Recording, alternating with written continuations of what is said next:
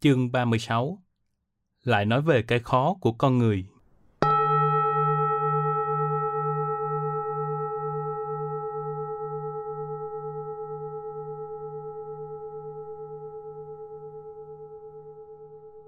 Một, dịch nghĩa Đức Phật dạy rằng, ra khỏi ác đạo, làm được thân người là khó.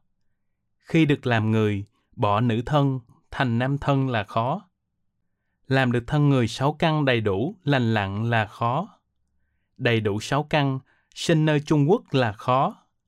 Sinh nơi Trung Quốc, gặp được Phật Pháp là khó. Gặp được Phật Pháp, hưng khởi tín tâm là khó. Đã có tín tâm, phát tâm Bồ đề là khó. Phát tâm Bồ đề vô tu vô chứng là khó.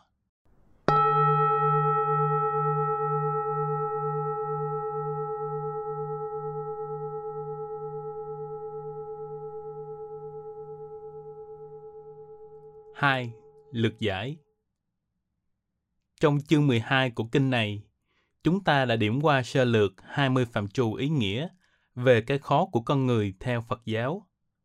Để minh họa bổ sung, nhằm khai sáng nhận thức của nhân loại về kiếp người, ở chương này, Đức Phật tiếp tục giới thiệu cho chúng ta biết thêm về tám phạm trù của cái khó. Nếu như ở chương 12, cái khó được xoay quanh mọi lãnh vực quan hệ đến đời sống của con người như vấn đề bồi bổ tri thức, số 11, 16, 17, vấn đề khiêm tốn, số 8, 9, 12, 13, vấn đề công bằng xã hội, 14, 15, vấn đề tri túc, bố thí, số 1, 6, 7, 19, vấn đề tùy duyên, hành xã, số 18, 19, 20, thì trong chương này chỉ xoay quanh vấn đề nhân bản, nhân bản Phật giáo theo đúng nghĩa. Hơn thế nữa, nhân bản ở đây là nhân bản trung tâm, nhân thị tối thắng.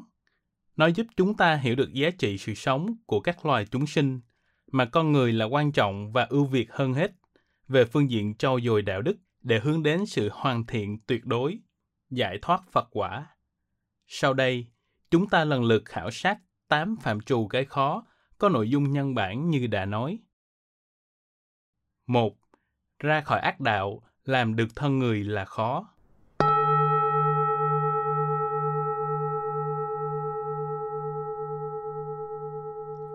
Ác đạo hay ác thú trong Phật giáo là chỉ cho những chúng sinh sống trong cảnh giới hay các tình cầu có nếp sống vô cùng thấp kém, sự ác độc bất thiện lại nhiều. Đó là hiện thân của những nếp sống đầy dẫy ác, thông thường mà cũng là nội dung truyền thống bất biến của Phật giáo, ác đạo hay ác thú gồm bốn cảnh giới. A. Địa ngục Niyaya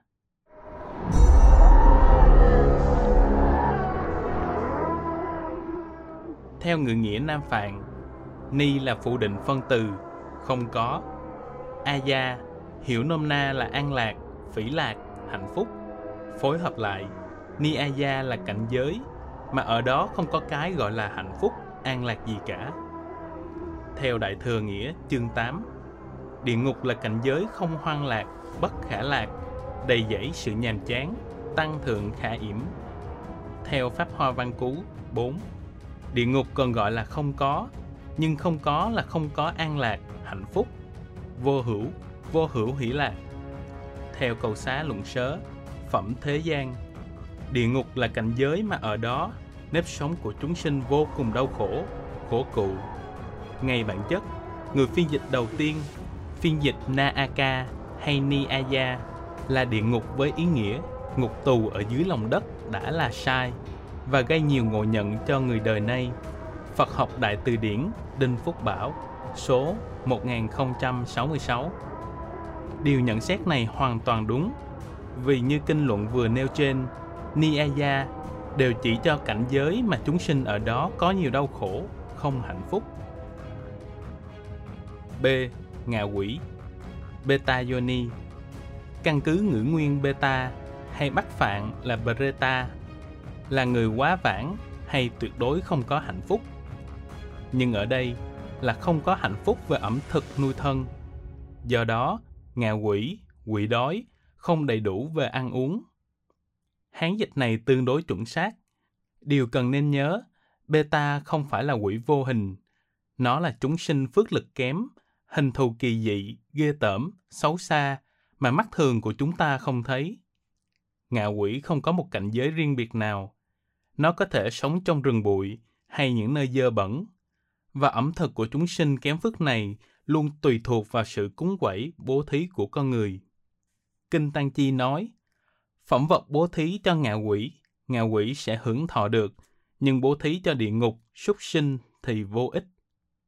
Theo thuận chánh lý luận 31, ba loại cơ bản của ngạ quỷ là vô tài quỷ, không có tài sản, phẩm thực, thiểu tài quỷ và trung tài quỷ. Theo kinh Melinda Vấn Đạo, ngạ quỷ gồm bốn loại, sống bằng vật ói mửa của con người, luôn chịu sự đói khát bức bách, đói khát đến độ tiều tụy và sống nhờ vật thực của con người cho. Ngoài ra, Phật học Đại Từ Điển còn liệt kê nhiều loại khác nữa. Trang 2726 đến trang 2728. C. Súc sinh Tirachana Yoni hay bắt Phạn là Tira Yoni. Súc sinh là cựu dịch của hai từ trên. Tân dịch là bàn sinh. Bàn sinh là chúng sinh thân hình khom ngang, không thẳng đứng như con người. Trong khi đó, súc sinh chỉ giới hạn trong các thú vật gia súc như trâu, ngựa, gà, vịt, chó, dê, vân vân, theo Đại Thừa Nghĩa chương 8. Do đó, từ bàn sinh dịch sát hơn, bởi vì theo ngữ nguyên Pali, Tiro là xuyên qua, ngang qua, Achana là đi. Gộp lại là cảnh giới của loài cầm thú, nghĩa là chúng sinh hay động vật có cấu trúc thân thể ngang.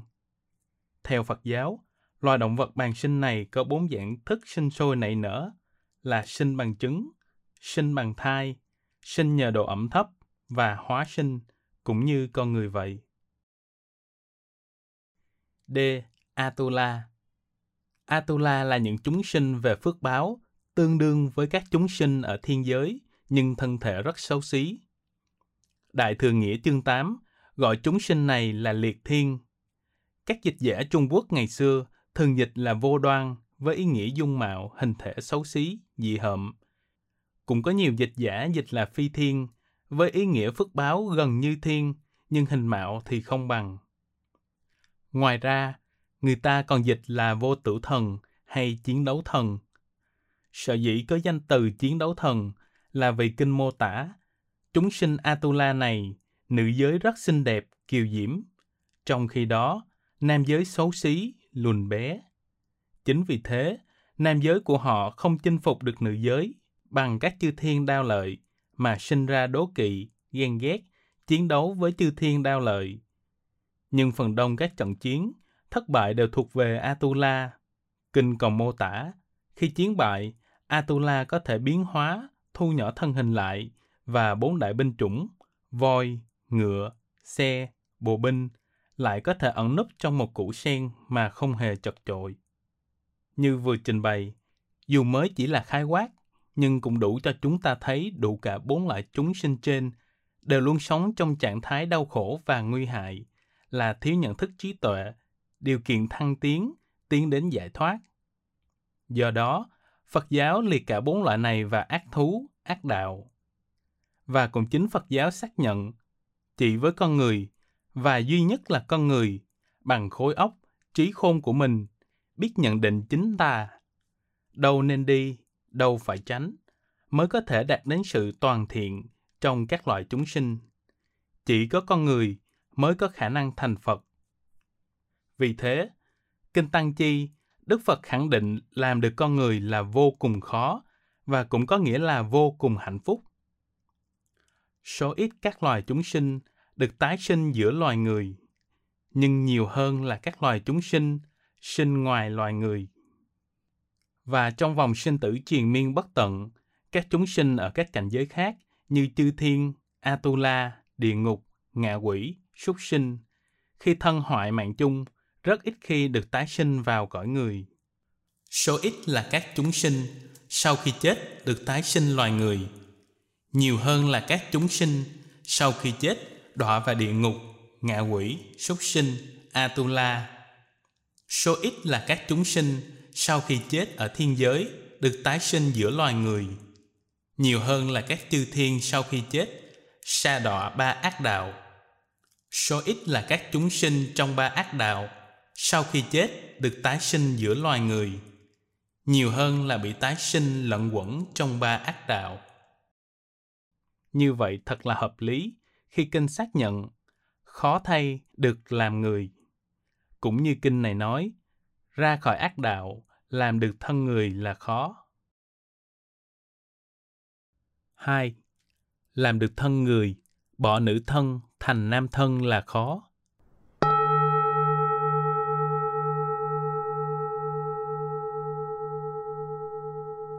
Ở lời dạy này, Đức Phật khẳng định vị trí của người nữ về các mặt tâm lý, trí tuệ, tình cảm có phần yếu kém hơn người nam. Cho nên, dân gian thường gọi nữ giới là phái yếu. Cũng nên lưu ý rằng, ở lời dạy này, hoàn toàn không có cái gọi là trọng nam khinh nữ, theo cái nhìn cực đoan phản khoa học của thời phong kiến. Bởi lẽ, qua Phật giáo, lần đầu tiên trong lịch sử nhân loại, người ta tìm thấy ở đây giá trị bình đẳng giữa nam và nữ thật đúng nghĩa. Người nữ không bị hạ thấp giá trị, đạo đức, nhân cách. Người nữ có quyền tham gia tất cả mọi lĩnh vực đời sống, kể cả sự gia nhập vào lĩnh vực chính trị, tôn giáo, mà theo quan niệm Bà La Môn bấy giờ, cũng như còn rất nhiều nơi trên thế giới hiện nay, rất kỳ thị và cấm ngặt. Nhưng lúc ấy, nữ giới dù là dòng tiện dân Paria, những nữ tỳ cũng được bình đẳng gia nhập tăng đoàn Phật giáo và giữ những vị trí quan trọng trong lãnh đạo, như tỳ kheo ni khe ma và Uppalavana. Mặc dù thế, Phật giáo vẫn phải thừa nhận rằng phái nữ đại bộ phận có tính chất yếu đuối.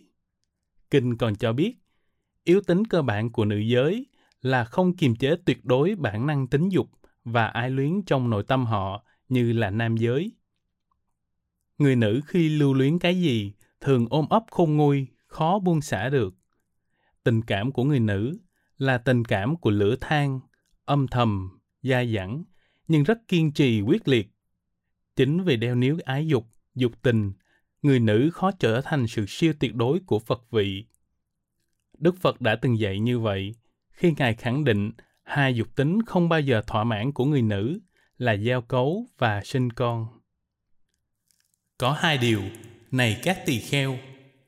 Người phụ nữ khi lâm chung chưa được thỏa mãn, chưa cảm thấy hài lòng, đó là sự giao cấu và sinh con. Hai điều này, người nữ ôm ấp không thỏa mãn, ngay cả lúc lâm chung. Và chúng ta vẫn còn nhớ ở các chương trước, Đức Phật xác quyết sự luân hồi sinh tử, bắt đầu từ ái dục. Một đoạn kinh khác, trong cuộc tham vấn đạo của tôn giả Anuloda với Đức Phật và nguyên nhân người nữ khi thân hoại mạng chung sinh vào đọa xứ, ác thú. Đức Phật trả lời với ba nguyên nhân như sau do đầy đủ ba pháp. Này a nâu Lâu Đà, các nữ nhân khi mạng chung sinh ác thú. Vào buổi sáng, tâm bị ám ảnh bởi câu uế của sang lẫn. Vào buổi trưa, tâm bị câu uế của tật đố. Vào buổi chiều, tâm bị câu uế bởi dục tham. Và ở đây, ta lại thấy yếu tính của người nữ gắn liền với sang lẫn, tật đố và dục tham. Nhưng dĩ nhiên, người nam nào vướng vào mạng lưới này, tất cũng bị rơi vào đọa xứ, ác thú như người nữ như thường. Bởi lẽ, quả ác báo sẽ không loại trừ một ai một khi người ấy gieo nhân bất thiện. Trong bài kinh Con rắn đen, phần A, I I I, số 1, 260. Khi phân tích năm nọc độc của con rắn, Đức Phật đã kèm theo năm nguy hại trong nữ nhân, hay nói đúng hơn, nọc độc của rắn như thế nào thì nguy hại của nữ nhân thế ấy. Này các tỳ kheo, có năm nguy hại trong con rắn, cũng như năm nguy hại của nữ nhân là không thanh tịnh, hôi thối, sợ hãi rụt rè, đáng sợ hãi và làm hại bạn. Và ta cũng nên nhớ rằng, năm yếu tính này của nữ giới được nêu ra ở đây là nhằm vạch ra tâm lý bất hảo còn tồn động ở nữ giới chứ không có nghĩa là kết án họ hay quy kết họ. Điều này Đức Phật không bao giờ làm. Tiếp theo bài kinh trên, đoạn kinh dưới còn đưa ra năm nguy hại khác của nữ nhân là phẫn nộ, hiềm hận, nọc độc, lưỡi chia hai và làm hại bạn. Và Đức Phật còn chú thích thêm, nọc độc của nữ nhân là tham đắm, nói hai lưỡi và ngoại tình. Nhưng Đức Phật cũng lưu ý, chỉ là phần lớn chứ không phải là toàn bộ. Nọc độc của nữ nhân như sau. Phần lớn các nữ nhân hay tham đắm. Phần lớn các nữ nhân hay nói hai lưỡi. Phần lớn các nữ nhân hay ngoại tình. Nhưng quan trọng hơn hết, trong các yếu tính đã liệt kê, Đức Phật lại còn cho biết năm điều bất khả thành tựu của nữ nhân. Mặc dù chưa có hệ thống giáo lý của tôn giáo nào đề cao giá trị đạo đức cùng vị trí của người nữ như Phật giáo, và điều này là hẳn nhiên, không có gì là mâu thuẫn kỳ lạ. Sự kiện này không thể xảy ra. Một phụ nữ có thể là Như Lai, đẳng chánh giác. Sự kiện này không thể xảy ra. Một phụ nữ có thể là chuyển luân thánh vương. Sự kiện này không thể xảy ra. Một phụ nữ có thể là đế thích. Sự kiện này không thể xảy ra. Một phụ nữ có thể là ma vương. Sự kiện này không thể xảy ra.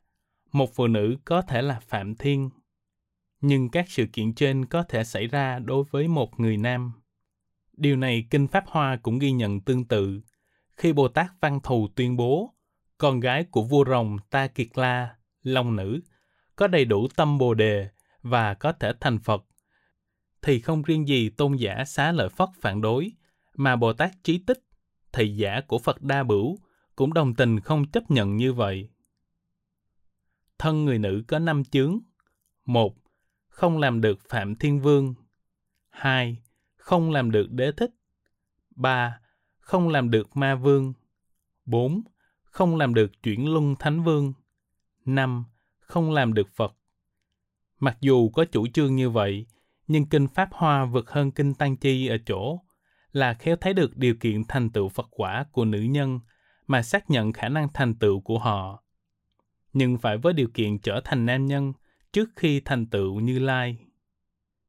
Đường lúc đó, cả chúng hội Pháp Hoa đều thấy long nữ, thoạt nhiên biến thành nam nhân, đầy đủ hạnh Bồ Tát, thành Phật ở cõi vô cấu. Như vậy đúc kết lại, làm được thân người, bỏ thân nữ thành thân nam là khó. Khó là ở chỗ bỏ hết mọi cấu uế, dục nhiễm ở tâm để thành tựu Phật quả. Hoàn toàn không có nghĩa khinh thị, kỳ thị nữ giới. Bởi lẽ, Đức Phật đã chẳng từng tuyên bố với mọi loài như sau. Tất cả chúng sinh đều có khả năng thành Phật. Ta là Phật đã thành. Chúng sinh, nữ tính, nam tính là Phật sẽ thành. Hay một câu nói rất bình đẳng, nhân bản. Tứ tánh xuất gia, đồng quy thích thị hay sao? 3. Làm người sáu căn đầy đủ, lành lặn là khó.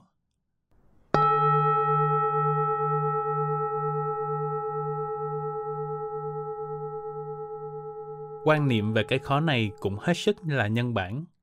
Nó bên vực, phản ánh nguyện vọng trở thành con người trọn vẹn của tất cả mọi người. Lục căn cụ túc, còn gọi là lục căn thanh tịnh, nghĩa là còn đủ hai mắt, mắt thấy sáng suốt, không cần thị, viễn thị, loạn thị, vân vân, không chột mắt hay khuyết tật thần kinh nhãn. Còn đủ hai tai, tai nghe rõ các âm thanh, không hư nhĩ căn, không hư màng nhĩ. Còn nguyên vẹn mũi, không có các chứng bệnh về mũi, nhận thức mùi tốt. Thiệt căn đầy đủ, không ngọng, đớt, cà lâm, vân vân. Nói rõ ràng, phát âm tốt, âm thanh êm dịu, trong trẻo, thân tướng hảo, khỏe mạnh, không bệnh hoạn, không khuyết tật, tứ chi đầy đủ, không có các chứng bệnh ngoài da cũng như nội tạng. Ý căn tốt, nghĩa là não bộ hoạt động tốt, không bị các chứng bệnh thần kinh, tâm thần, não trạng sáng suốt. Và trong thực tế, con số nhân loại bị khuyết tật, bệnh tật thiếu mất các căn, các chi, nội bệnh, vân vân đã chiếm đến 90%. Hơn thế nữa, có thể nói không ai là không có bệnh, dù ít dù nhiều. Do đó, làm được thân người lục căn đầy đủ, nguyên vẹn, quả là một điều khó. Lời dạy này gián tiếp giáo dục chúng ta cần phải gia công rèn luyện thể lực, bảo vệ sức khỏe, thân xác bằng mọi cách, đồng thời gieo nhân từ bi với các loài động vật khác, không đã thương sát hại chúng, trái lại còn phóng sinh, bố thí. Hai yếu tố quan trọng này giúp ta hoàn thiện sáu căn. 4. Đầy đủ sáu căn, sinh nơi Trung Quốc là khó.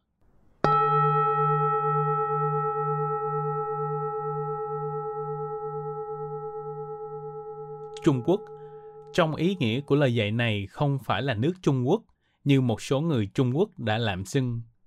Ở đây chỉ có nghĩa là trung tâm văn vật của một quốc gia, một thành phố quan trọng hay trung tâm văn hóa, văn minh thế giới, nơi hội đủ nhiều điều hay lẽ phải và những tiến bộ tinh thần, đạo đức. Sinh được trong phạm vi Trung Quốc như vừa nói, quả là một điều cần thiết và vô cùng khó. Chứ còn sinh vào trung tâm quốc gia, phát triển vật chất, xem nhẹ sự phát triển của tinh thần, đạo đức là điều mà Phật giáo không mong muốn, cũng như nhân loại hầu hết đều không thích, vì sống ở đó chỉ sa đọa, tha hóa. Do đó, kinh điển Phật giáo mô tả rất rõ về lời dạy này. Số ít là các chúng sinh ở trung tâm, các quốc độ trung ương, nhưng nhiều hơn là các chúng sinh ở nơi biên địa, giữa các loài mang rợ không có nhiều tri thức. Chính vì thế, Đức Phật xác định vị trí của tri thức, của trí tuệ là vô song, là cần thiết, là chìa khóa cho mọi người. Số ít là các chúng sinh có trí tuệ, nhanh trí, không câm, không điếc, điều kiện trau dồi tri thức, có khả năng phán đoán, suy xét những lời khéo thuyết, vụng thuyết. Và ở đây đó trong quá khứ, nhưng vẫn còn vang vọng lời tâm huyết của các bậc tiền bối về sự hiện hữu trong những nơi trung tâm văn hóa của một nước, của thế giới và nhất là văn hóa Phật giáo. Sinh phùng Trung Quốc, trưởng ngộ minh sư, chánh tín xuất gia, đồng chân nhập đạo là một điều rất cần thiết cho những ai muốn trưởng dưỡng đạo đức, vững bồi chánh nhân giải thoát. Trung Quốc với nghĩa này mới đích thực là điều Phật dạy. Sinh nơi Trung Quốc là khó. Ở khía cạnh giáo dục gián tiếp, lời dạy trên còn là một lời khuyên hữu ích cho tất cả chúng ta. Hãy hướng đến những trung tâm văn hóa, văn minh, văn vật Phật giáo để trau dồi, thúc liễm nguồn tâm, thăng hoa phạm hạnh, viễn ly, cứu cánh. Được như thế, chúng ta mới thật sự làm lợi ích cho chính mình trên cơ sở bắt cầu, làm lợi ích cho tha nhân, cho nhân quần xã hội. 5. Sinh nơi Trung Quốc gặp được Phật Pháp là khó.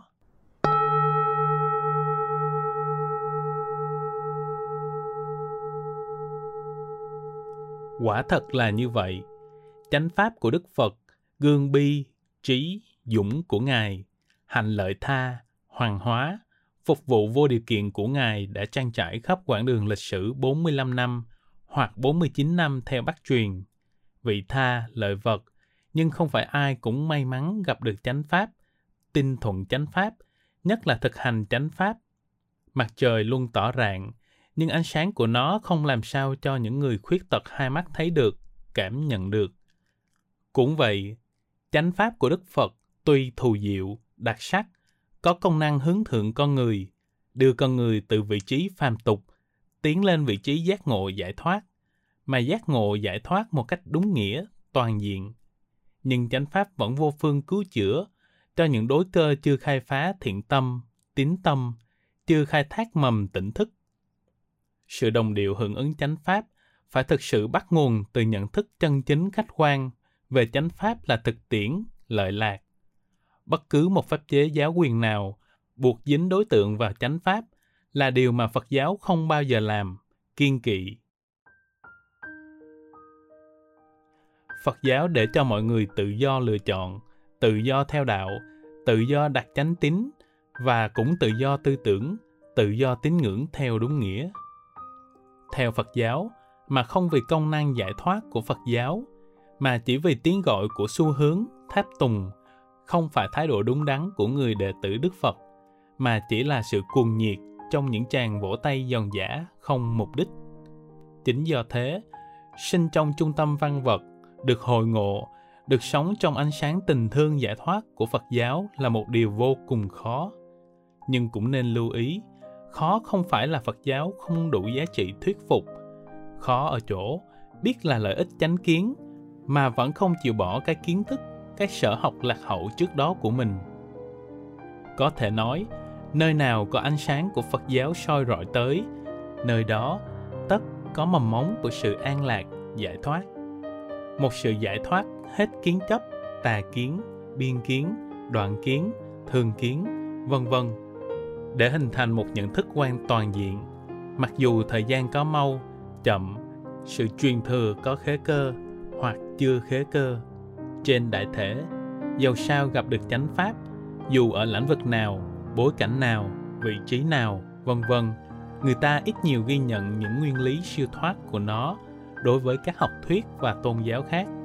Ít nhất, trên một vài lĩnh vực như nhân sinh quan, thế giới quan, đạo đức quan, vân vân.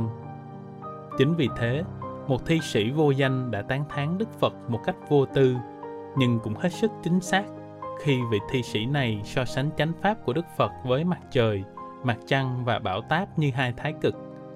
Một đàn để lại chân lý mãi mãi cho đời, một đàn chỉ để lại ánh sáng, cơn gió trong nửa ngày hay phút chốc.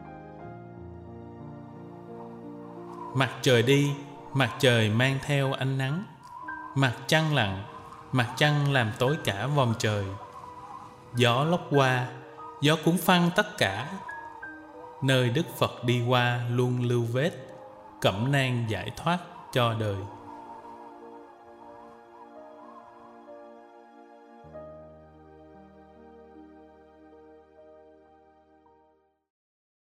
Sáu, gặp được Phật Pháp, hưng khởi tín tâm là khó.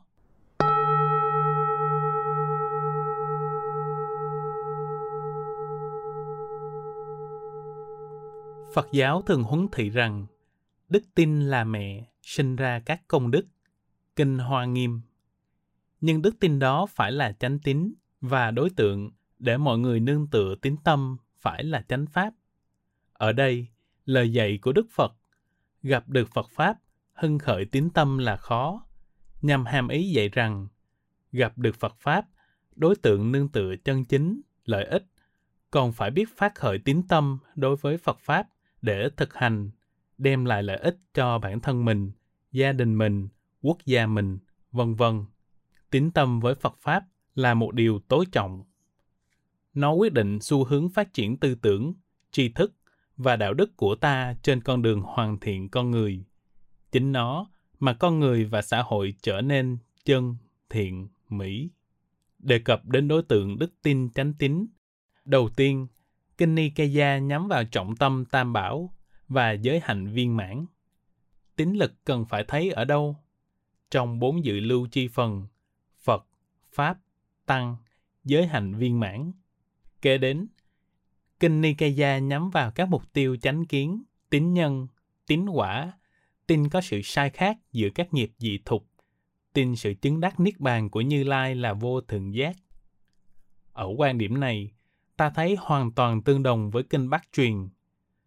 Tin Bồ đề vô thượng của Như Lai, vân vân. Tin Như Lai thành tựu 32 tướng hảo. Tin nhân quả ba đời. Tin thiện nhân gặt hái thiện quả. Tin ác nhân chiêu gạt ác quả, vân vân. Kinh Nikaya còn nhấn mạnh tầm quan trọng của đức tin chánh tín vào tam bảo và giới hạnh là vô song. Ai không thành tựu bốn dự lưu chi phần này sẽ làm tâm trở nên trống trải, hoang vu, vô ích. Này các tỳ kheo, ai nghi ngờ bậc đạo sư, nghi ngờ chánh pháp, nghi ngờ thánh tăng, nghi ngờ giới hạnh viên mãn, vân vân, do dự không quyết đoán, thời tâm vị ấy không hướng về nhiệt tâm, chuyên chú, kiên trì, tinh tấn, và như vậy là tâm hoang vu chưa được đoạn tận. Và Đức Phật còn dạy thêm, không đoạn tận được tâm hoang vu thì không tăng trưởng trong nhiều pháp, nghĩa là không có phần lợi ích giải thoát. Này các tỳ kheo, vốn ai tâm hoang vu chưa đoạn tận, thì năm triền phượt chưa được cắt đứt. Với vị ấy, đêm đến hay ngày đến, Chờ đợi là tổn giảm trong thiện pháp, không tăng trưởng trong diệu pháp. Nhưng vấn đề còn quan trọng ở chỗ, làm thế nào để nhận biết chánh pháp mà khởi phát tín tâm, để đức tin đó thật sự là chánh tín. Điều này Đức Phật dạy chúng ta phải xét cứ trên tám mục tiêu lợi ích, không nằm trong các mục tiêu đó là phi chánh pháp. Này Gotami, những pháp nào được nhận thức rõ? Pháp này đưa đến ly tham, đưa đến ly hệ phược, đưa đến không tích tập sinh tử, đưa đến dục ít, đưa đến biết đủ, đưa đến nhàn tịnh, đưa đến tinh tấn, đưa đến giải thoát. Thời, này Gotami, hãy thọ trì kiên thật rằng đó là pháp, đó là luật, đó là lời dạy bảo của bậc đạo sư. Cơ sở xác tín chánh pháp đã có, chúng ta chỉ cần hướng về chánh pháp, hướng về tam bảo mà trau dồi tu tập. Chính như vậy, là nền tảng đức tin chánh tín trong Phật giáo, cũng là đức tin khó phát khởi, nhưng rất quý trọng. Bởi vì có lòng tin, này các tỳ kheo, có cung kính, có tôn trọng, không từ bỏ, an trú trong diệu pháp. 7. Đã có tín tâm, phát tâm Bồ đề là khó.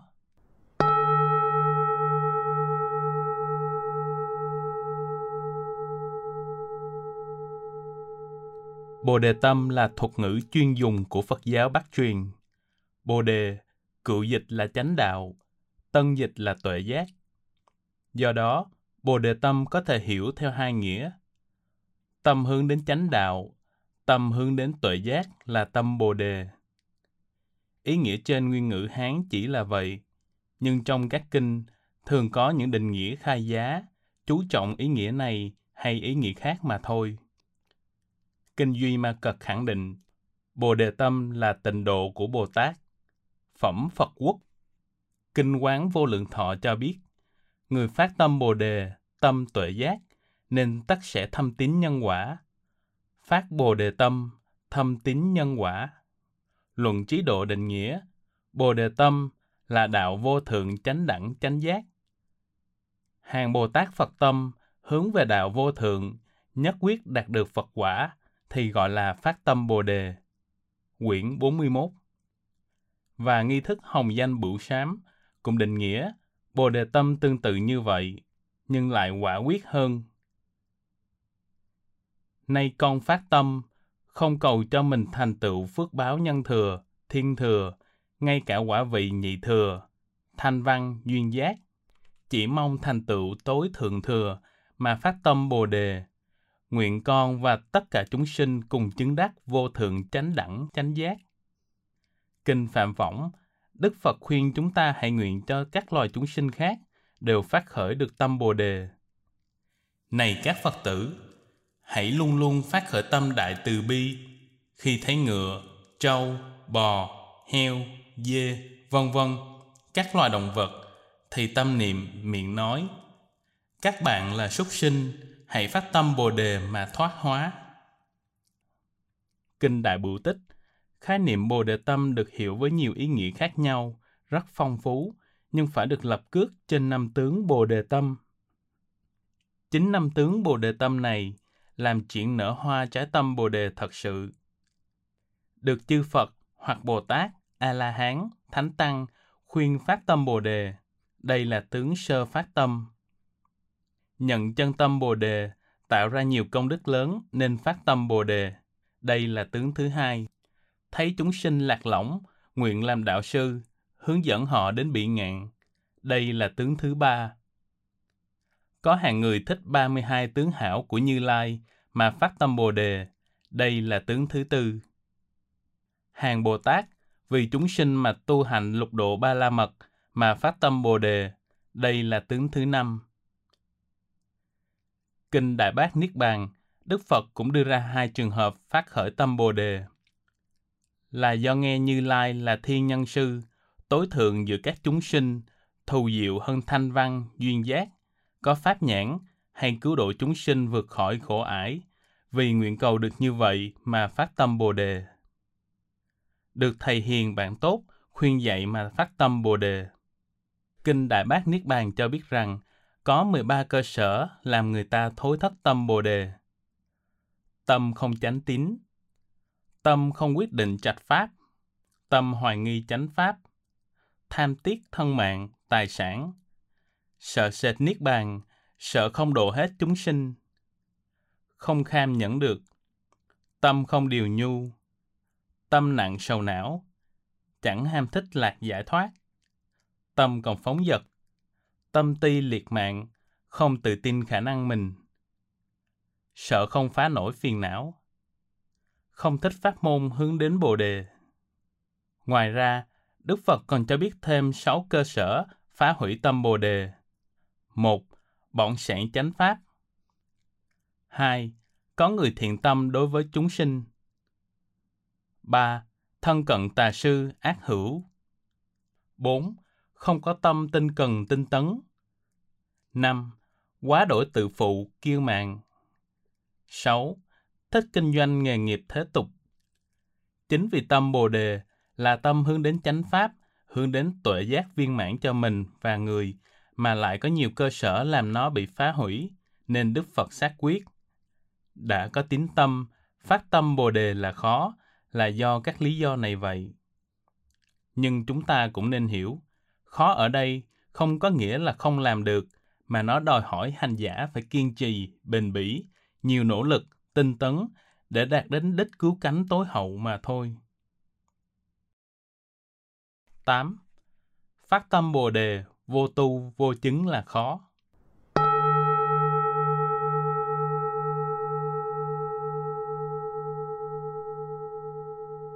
Như vừa trình bày, phát tâm Bồ đề là phát tâm hướng đến tuệ giác viên mãn, hướng đến Phật đạo tối thượng.